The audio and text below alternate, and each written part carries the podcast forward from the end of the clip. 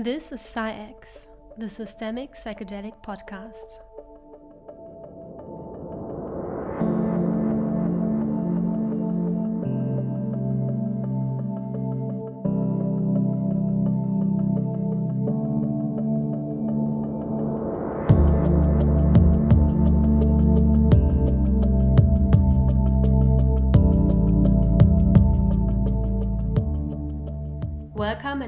To a new episode of our podcast. My name is Tanja Schumann, and today I will speak to Dr. Jerry Brown about the potential of psychoactive technologies to facilitate system change. Let me first give a little bit of background. Humans as a species are facing complex global challenges. At PsyX, we are exploring how psychoactive technologies can be the missing puzzle piece to address these challenges, especially when applied in the fields of leadership, innovation, and global systems. By psychoactive technologies, we mean both endogenous means, such as meditation and breathwork, and exogenous means, such as psychedelic substances and neurostimulation. We are especially fascinated by psychedelics because of the recent upsurge of public attention and scientific research in relation to these compounds. Our guest today is Dr. Jerry Brown. Dr. Jerry Brown is an anthropologist, author, and activist. From 1972 until 2014, he served as founding professor of anthropology at Florida International University in Miami, where he designed and taught a course on entheogens and culture. The course examines the use of psychoactive plants by tribal and classical cultures, including ancient India and Greece, and discussing the discoveries of modern mind explorers, the psychonauts of the 20th century. Dr. Brown is co author of Sacred Plants and the Gnostic Church, speculations on entheogen use in early Christian ritual.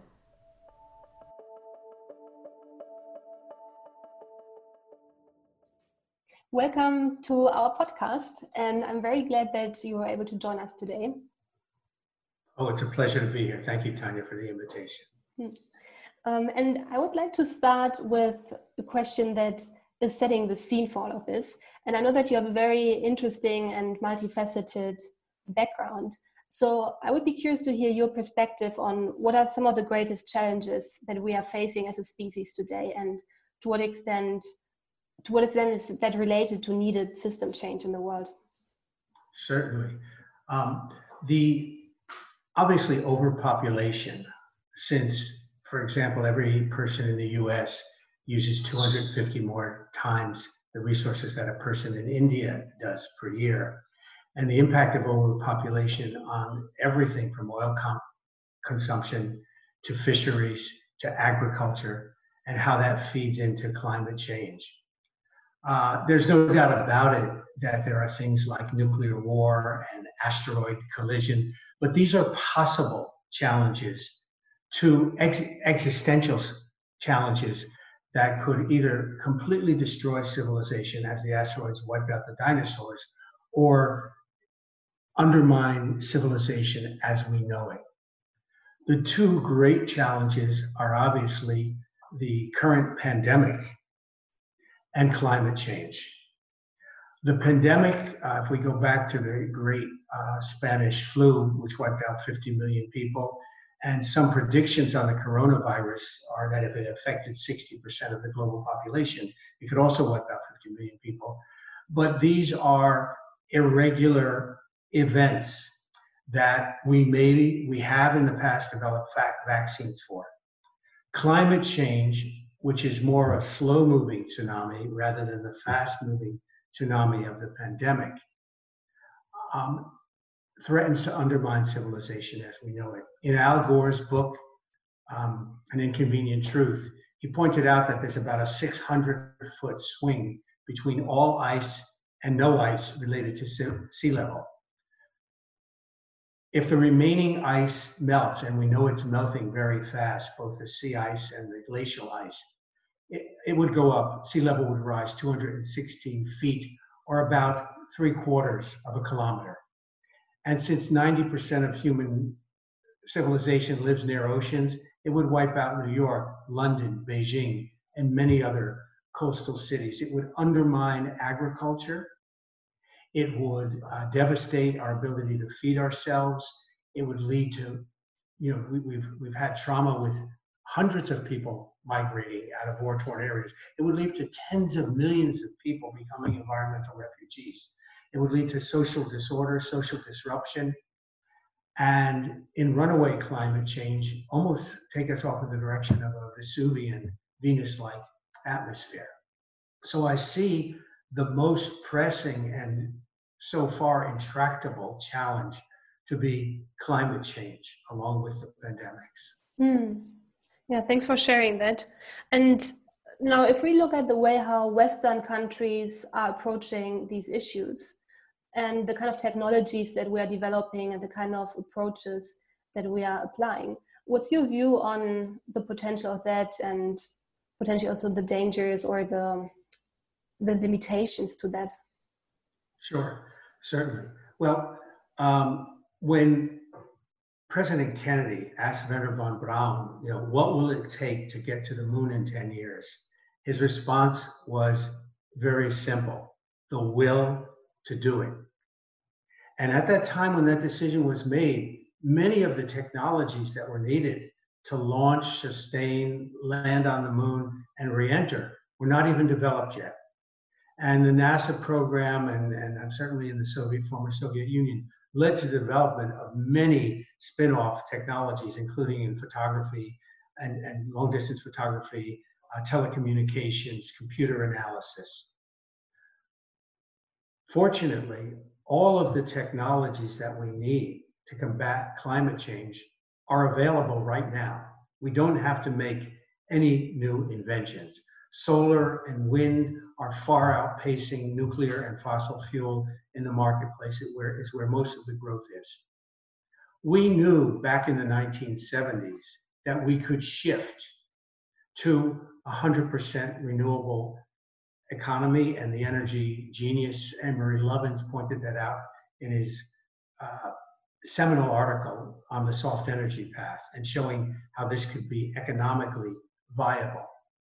But the incredible power of both the fossil fuel industry and the nuclear industry, and the 12 largest fossil fuel companies, after they take care of every other expense they have, still have about $5 trillion. And you can buy a lot of lobbying power with that. So they have been able to retard and delay. And their strategy has been to try to keep this on the back burner, sometimes give lip service, as Shell Oil does, until we get our asset out of the ground and use it.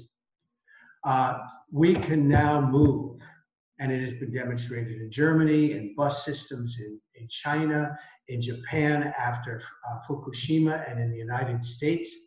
We can move towards green hydrogen that's generated from solar or wind through electrolysis, high, electrolysis of water, including seawater, uh, to strip out the electrons in H2O, strip out the hydrogen electron, and run that electron through a fuel cell, the same kind of fuel cell that Toyota, Honda, Ford, GM has in their hydrogen cars today, and that scales up to trucks, and into stationary fuel cells, which have already been demonstrated at megawatt, 10, 20, 30, 50 megawatt size. So we have that ability.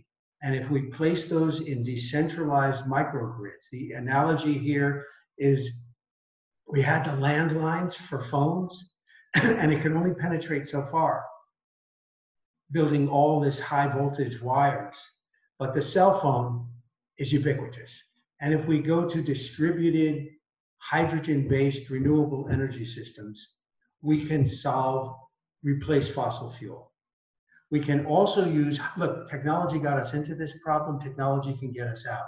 We can also use the technology of earth shades, of launching earth shades into the atmosphere to reduce and block solar radiation, just like pulling down the shade in your house or turning the blinds drops the temperature significantly, and also carbon, carbon recapture and planting billions of trees. It is all within our grasp, and uh, we have the technology to do it. It is really the politics and, and the energy power of the fossil fuel companies that's been holding us back. Hmm.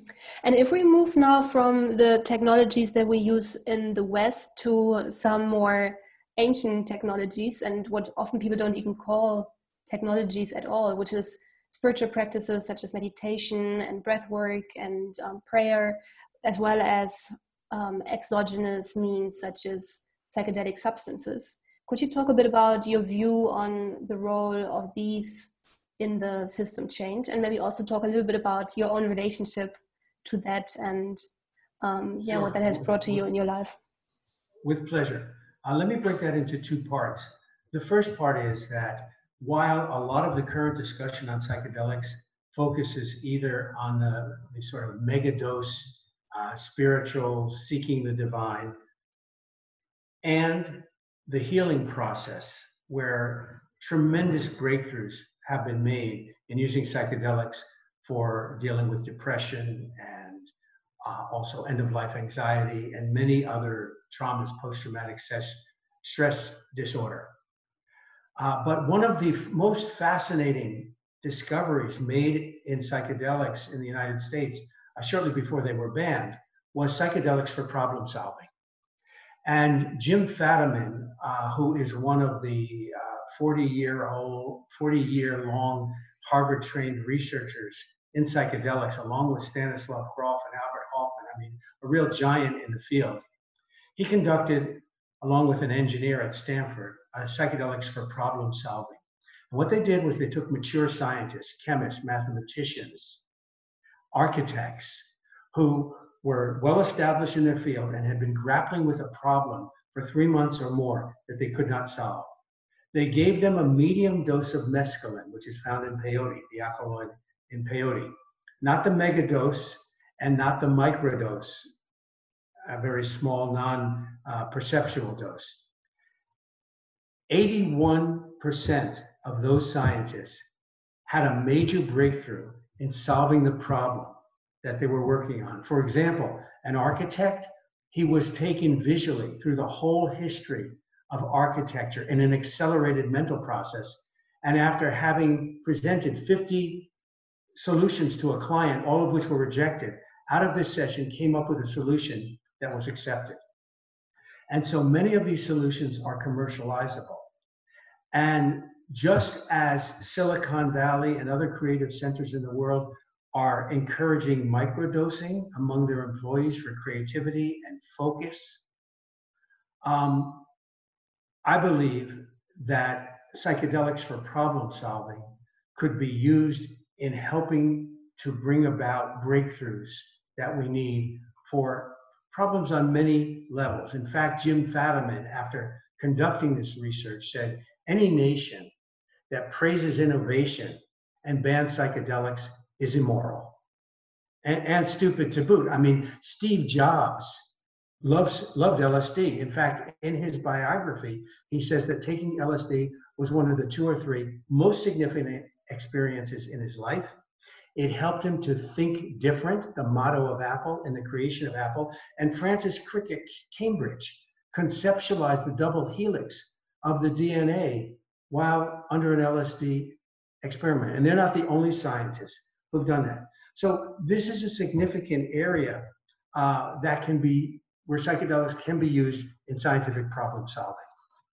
The other one, obviously, uh, relates to mystical experiences in the world traditions. I'm an anthropologist by training, and in many places where you look around the world, psychedelics have been used in shamanism for healing, as a portal to the realm of the gods, as a way to encounter the ancestors, as a way for divination, as a way to bringing a benefit. The, the, the, shaman travels through the portal of psychedelics to the supernatural world and consorts with the gods and goddesses and brings back a benefit to society. We find this, oh my God, in so many places among the Mazatec of Mexico, um, ayahuasca and the Amazonian people, Shipibo and Conibo, uh, Ibogaine in the Central African areas. So this has been fairly ubiquitous.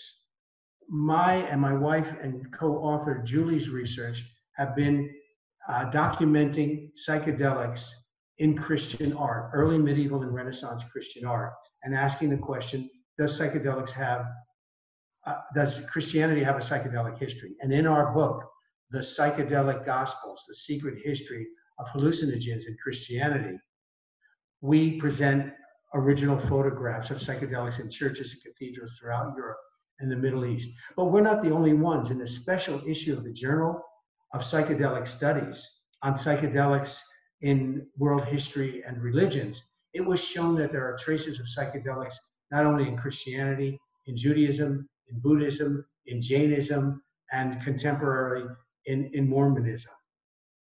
What is fascinating here is that just as the mystical experience is key to religions, that mystical experience of the saints, of the divine, of the divine inspiration, of the encounter with the divine, so mystical experience is turning out to be a key to psychedelic assisted psychotherapy. Hmm. Wow.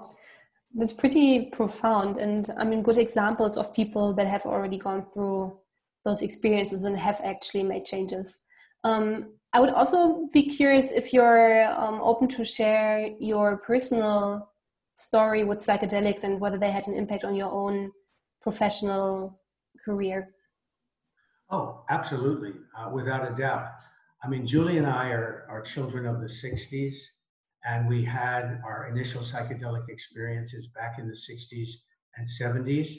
Uh, I my psychedelic experiences I could count on two hands, but they have been so powerful and significant that I've rarely had to go back to the psychedelic teachers, uh, mushrooms, LSD, ayahuasca, unless I had a reason or was called or the situation kind of called for it. Um, so I have experienced uh, psychedelics with my wife Julie that helped me uh, have the courage to overcome fear and choose love, uh, which we had a profound experience on LSD where our beings completely merged together and spiraled up into the heavens. There was like not one iota of resistance uh, between us. Um, I've had an experience with ayahuasca where uh, and, and this may sound uh, bizarre to people, but when I retired from the United States and moved to Europe uh, to spend more time with my wife and to pursue our psychedelic research interest, I went into a profound nine month depression. And I'm not a depressed person.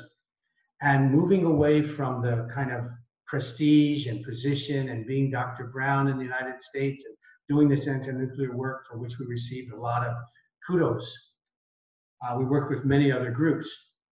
I just felt like I was going to oblivion, that I, I, my ego did not want to let go of that. And I was begging Julie to go back. And she said, Jerry, this is our time. We and our friends tried everything psychiatrists, anti, I lost 22 pounds. I couldn't sleep at night and I loved to sleep. And these tapes, these destructive tapes, were running through my, and I was afraid that I was destroying myself and my relationship. Uh, anti anti uh, psychotics did not work. Um, meditation did not work. Positive imagery tapes did not work. Emotional freedom technique did not work. Nothing worked until I found an ayahuasca center not far from where we're living and I went there, and in a four hour mystical ayahuasca experience, I saw my ego, that I was a prisoner of my ego, and my ego shattered like glass bars on a prison and fell away.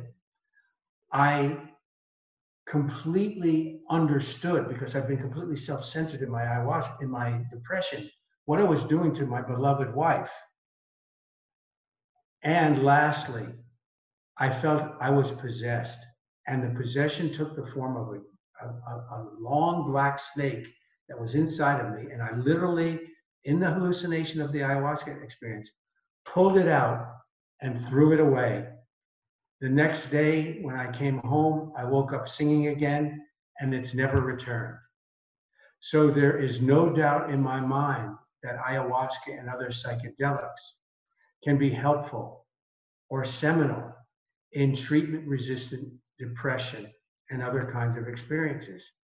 And lastly, and, and I won't go into it because I don't know if we have time, but uh, back in 1979, I had a, an incredible guided experience with magic mushrooms that led me, that, that where only, I can only understand it as a divine voice that took me into 40 years of work against nuclear power and on behalf of renewable energy. So psychedelics for conquering fear and choosing love, for passion and purpose, and for overcoming depression have been very uh, significant in my life.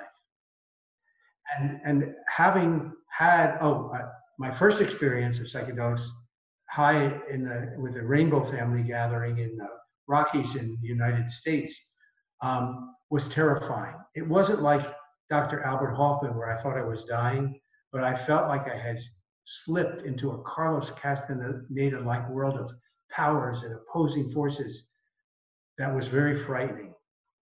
And out of that, being an anthropology professor, I decided to design and teach a course on hallucinogens and culture, which I did at my university, Florida International University in Miami, where I taught from 1972 till I retired in 2014. And out of that course came the discovery of a psychedelic mushroom in 2006 in Rosslyn Chapel in Scotland, a Catholic church, that led us to on the path to questioning does Christianity have a psychedelic history and to the research that's reported in our book. Hmm. Wow, some really powerful experiences. Um, and there's some aspects to the experiences that you talked about in your own life, and also what you said earlier about that the one thing that's really needed to make change is the will to make these changes. And that brings me to think about current leaders in the world and about their position with regards to making decisions that have an impact of you know either choosing the technologies that can fight climate change or sticking with with the technologies that we're currently using. Do you have any specific thoughts on the potential of psychedelics as well as other psychoactive technologies, um, specifically in relation to leadership? Um, I think it can have a great deal of role. However, when you are dealing with entrenched egomaniacal leadership, as we've seen today in certain places of the world. Um, unless they were willing and chose the will to do it, to undergo uh, psychedelic psychotherapy, uh, I don't think that's going to be possible. Uh, on the other hand, if they chose to explore that and it became mainstream enough, which I think it will in time, um, obviously we see that the level where it can be helpful is at the personal level in terms of personal healing. And one of the most amazing things that I've come across in, in researching and reading uh, that's going on at Johns Hopkins School of Medicine uh, in Maryland in the United States, where they've been conducting psychedelic research for psychotherapy for decades now, is the statement made by Roland Griffiths, the grandfather of the psychedelic renaissance, saying that in psychedelic assisted psychotherapy, we find that the intensity of the mystical experience is directly related to the effectiveness of the therapy. So here we have sort of fascinating, not shamans, but you might call them white coat shamans, uh, scientists in the lab being able to predictably recreate with significant doses, uh, maybe 22 to 30 grams per 70 kilograms of, of body weight of psilocybin, um, predictable mystical experience. And we know as a fact that psychedelics can create a mystical experience. This was proven back in 1962 in a piece of research called The Miracle of Marsh Chapel, uh, done among um, Protestant divinity students. One group given the psychedelic, the other group given a placebo, B12 niacin. And nine out of the 10 divinity students had a mystical or religious experience. And 25 years later, in a follow up study done by Rick Doblin, for his dissertation, and Rick is the world famous founder of um, um, MAPS, Multidisciplinary Association for Psychedelic Studies, he saw that these subjects, he found seven of the nine people in that original Miracle of Marsh Chapel experiment, that it was still the most or one of the most significant experiences in their life. So it's fast acting and it's long lasting. And we've seen this uh, documented for psilocybin with depression, for psilocybin and MDMA uh, with end of, you know, dealing with end of life anxiety, with post traumatic stress disorder. So it is really an incredible merging of religion and science that we're seeing where we can, at the, at the individual level, see psychedelics being transformational and dealing with and uh, alleviating otherwise treatment resistant conditions. This is what's driving the current psychedelic renaissance, uh, which is uh, definitely having a profound impact on shifting the image and role of psychedelics in society. And I think someday in the not too, distant future, we're going to see psychedelic, legal psychedelic assisted therapy centers, definitely in the United States and Europe. Mm. Yeah. And then when we look at um, another layer of this entire topic, um, and I think that you would probably have some interesting in- insights being an anthropologist, and that's the level of community and culture. And there are various communities and cultures related to psychoactive technologies. You have, for example, the Buddhist cultures that are holding the meditation, or you have the shamanic cultures that are holding the, the for example, ayahuasca, or the psychedelic renaissance, which is currently holding the, the current research that's going on. Do you have thoughts on any of these communities and cultures and their impact potentially on the broader issues that we've discussed early on in this interview? Very much so. As as Gandhi, you know, one of the world's great nonviolent change leaders said, "Be the change you want to see in the world."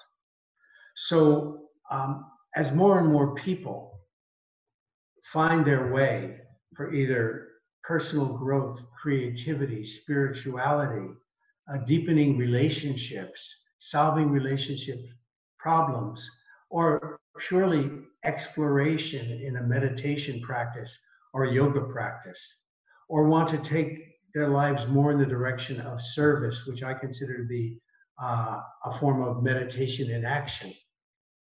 That as more and more people find their way, and I see these uh, as spokes that lead on a wheel that lead to the same center, which is an understanding that we are really unified. We think we're individuals, but we're all leaves on the great tree of life.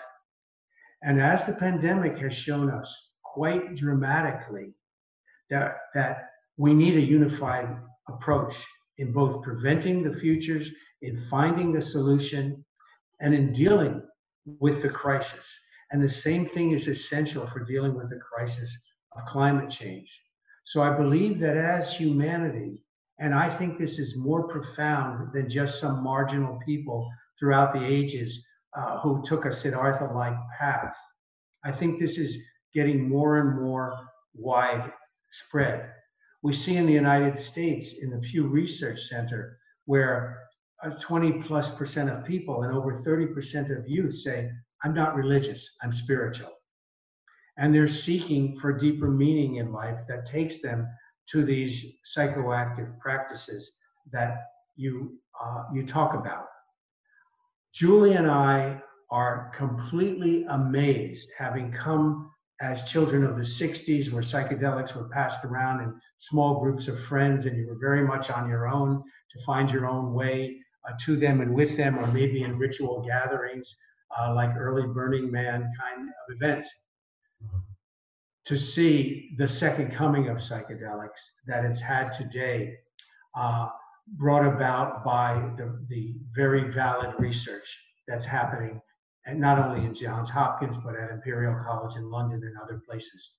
So we are very encouraged that psychedelics, yoga, meditation, inward seeking may lead masses and masses of people to the kind of transformation that can bring about global transformation uh, that we need for humanity. Hmm. And um, one more thing that would interest me because you talked a lot about studies that were proving various of these effects of psychedelics. Now, if we look at the science that's being done today at Johns Hopkins, at Imperial College, and also a variety of other universities, and the focus of the research, do you have any thoughts on um, if that's really tapping into the full potential of research that could be done on the topic, or do you see any areas of research where you're like, well, somebody got to look at this now? Well, for example, let me make two observations about that. Um, microdosing. The microdosing research is fairly new. Albert Hofmann, who lived to 102, microdosed in the last years of his life. But out of coming out of the 60s and 70s, everyone was looking for the God particle, the, the divine experience, the megadose that um, gurus and, and leaders were promising. So Jim Fadiman, who I've mentioned before, has conducted a global study on the effects of microdosing. And he calls this search rather than research. It's not controlled research, but he has received reports from thousands of people all over the world who've microdosed on psilocybin or LSD. And this is taking, you know, uh, 10, you know, millionths of a gram of LSD or a few, you know, grams of psilocybin. It is not hallucinogenic. It is not mind altering, but it has led to one, the alleviation of suffering and well being. Certain people have reported that they've stopped stutter, stuttering. Women have reported that they've reduced menstrual cramps, and on and on. Uh, memory recall for the elderly. So what Jim has done is he's collated this information, and you can find it on his website, microdosingpsychedelics.com, microdosingpsychedelics.com, and he uses that to point researchers to design more rigorous research to pick up on these promising avenues. If, as some have said, that psychedelics is to the mind, what the microscope was to biology, what the telescope is to astronomy, we're just on the shore of this vast ocean of possibility. I believe we've just dipped our toe in. And now that the restrictions on research are lifting, uh, I think that, that just as the great Hubble telescopes and others have made this one of the most exciting times to be in astrophysics, similarly, we're going to see research that has been started before, now verified, and research that we can't even imagine uh, being undertaken and carried out as psychedelic research becomes more well established and well funded. The other observation, which is maybe more a, a more a broader observation, is that Stanislav Grof, the founder of LSD psychotherapy, um, who has guided more LSD psychotherapy trips than anyone in the world made this observation out of his research, and I'd like to quote him. He says, I now firmly believe that consciousness is more than an accidental byproduct of the neurophysiological and biochemical processes that take place in the human brain.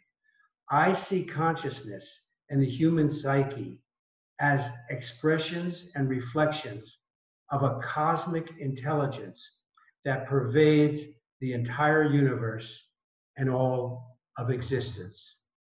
And I think that as we come to experience and embrace that, that that will be world changing as well. Mm, yeah, yeah, very interesting points. Thanks. Um, I have, you know, as we come to the end of our interview, one more question which is more like a spontaneous association i would say so everybody of us faces certain complexities or challenges in life and i'd be just curious to hear for you personally what is the biggest complexity the biggest challenge that you would be most motivated to solve at this point in your life? Well i think on a global level bringing about and forging the kind of consensus and political will that's needed, both to prevent future pandemics and to address climate change, is certainly um, the greatest challenge that many of us can contribute to in the public realm, on the global realm, in the political arena. Uh, I think on a personal level, uh, coming out of a battleground as a family, as many of us have done, uh, I found it very hard to love myself and to love others in relationship. And I am happily married now in my second marriage with my beloved wife for 38 years. But because it was only through psychedelics that I was able to overcome the traumas that I had experienced in childhood that pre- prevented me from being in a loving relationship. And I think, as the song goes, everyone knows love's the greatest gift of all. That self love and loving relationships with a significant other and friends is the, is the gold ring on the planet. Without love, the earth is a, t- a tomb as the poet said. So I think that people who can, uh, and I don't see a lot of people in the psychedelic community talking about this, but for us in the 60s, it was like breaking through the gray flannel suit and the ri- rigidness of society, of the, of the organization man and the lockstep education to really loving and embracing each other, maybe a little too much in community. Um, and I think that um, psychedelics and MDMA has proven to be an incredible tool in relationship and couples counseling. So I think that that this can be a very promising area of um, coming back uh, to love in ourselves and of others. Uh, and psychedelics can be not the only tool, but definitely a tool in that area.